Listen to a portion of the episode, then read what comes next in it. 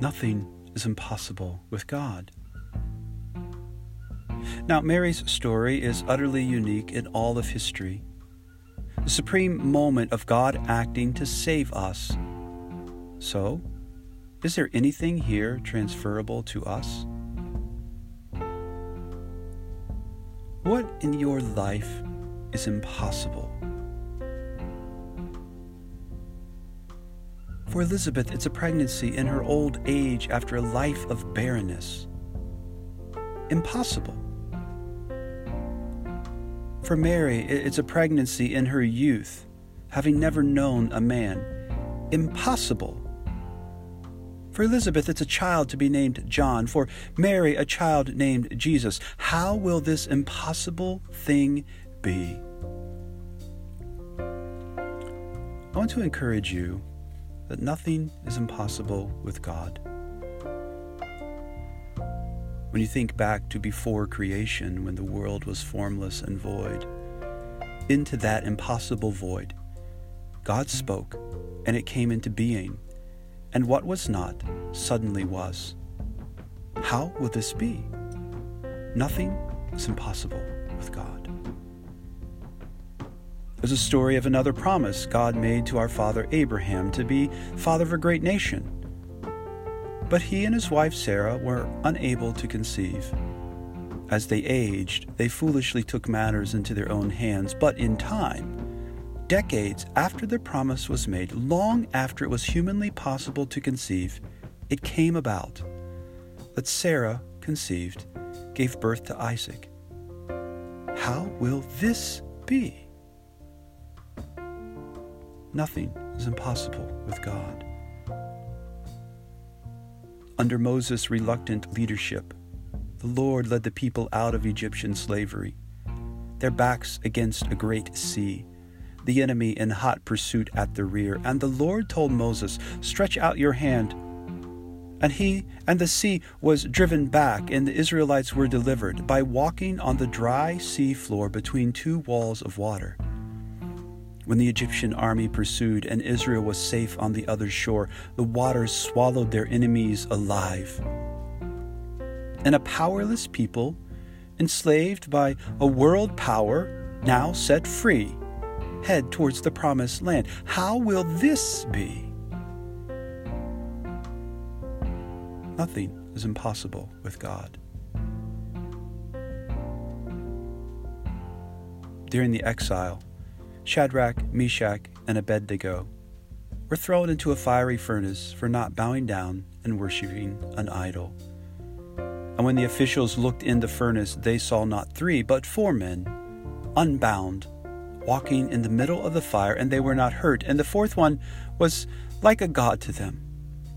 They opened the door and they walked out unharmed. Not a hair on their head was singed, not even the smell of fire on them. How will this be? Nothing is impossible with God. And the disciples cowered, huddled together behind locked doors on that Saturday. Mourning the death of their dear friend and teacher, how can this be? What just happened? He was innocent. He was not leading a rebellion, and yet harshly arrested, beaten, spit upon, slapped. Pilate wanted to release him, but the crowds kept shouting, Crucify him! Crucify him! He was flogged and handed over for crucifixion. His hands were nailed to the tree and his feet fastened, wearing a mocking crown of thorns. He hung for hours, suspending, suspended between heaven and earth, lifted up for all to see. Forgiving his accusers, tending to the care of his mother, welcoming a thief into paradise, breathing his last. Joseph and Nicodemus came, took the body, wrapped it, laid it in the tomb, and the disciples huddled together that Saturday, wondering how can this be? Trusting that nothing is impossible with God. But for now, today, reality says something quite different. And we talk of Christ's return, of eternity. Listen, I will tell you a mystery. We will not all die, but we will all be changed.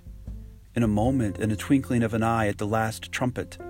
For the trumpet will sound, and the dead will be raised imperishable, and we will all be changed. For the Lord Himself, with a cry of command, with the archangel's call, the sound of God's trumpet will descend from heaven and the dead in Christ will rise first. Then we who are alive, who are left, will be caught up in the clouds together with them to meet the Lord in the air, and so we will be with the Lord forever. Encourage one another with these words. How will this be? Nothing is impossible with God. And I know that some of you are facing impossible situations right now overpowering grief and loss, crippling loneliness, strained finances, chaotic home life, aging and ailing parents, and we look at what seems impossible, no way forward, hopeless. How will this be? The one common thread woven throughout these impossible stories, woven down into your life, is God's presence. The Lord is with you.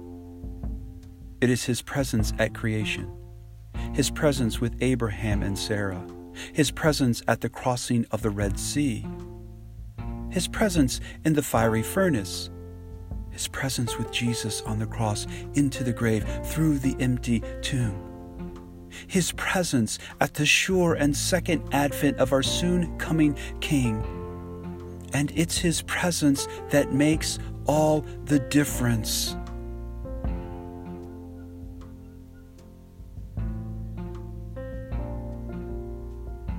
Because the impossible doesn't always, perhaps even seldom, does the impossible resolve itself as we'd see fit.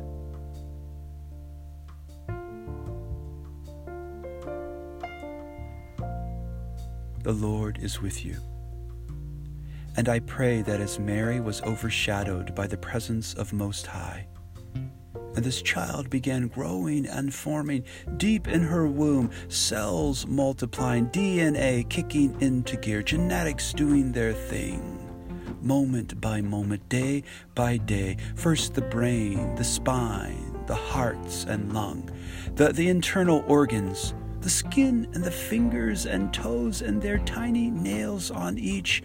As Jesus grew in Mary's womb, may he be born and grow in you.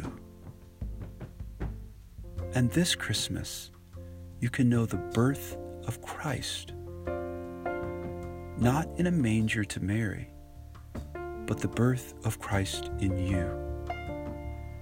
And that is the true miracle of Christmas. And oh, what joy when we respond and trust as Mary. I am the Lord's servant. May it be to me as you have said.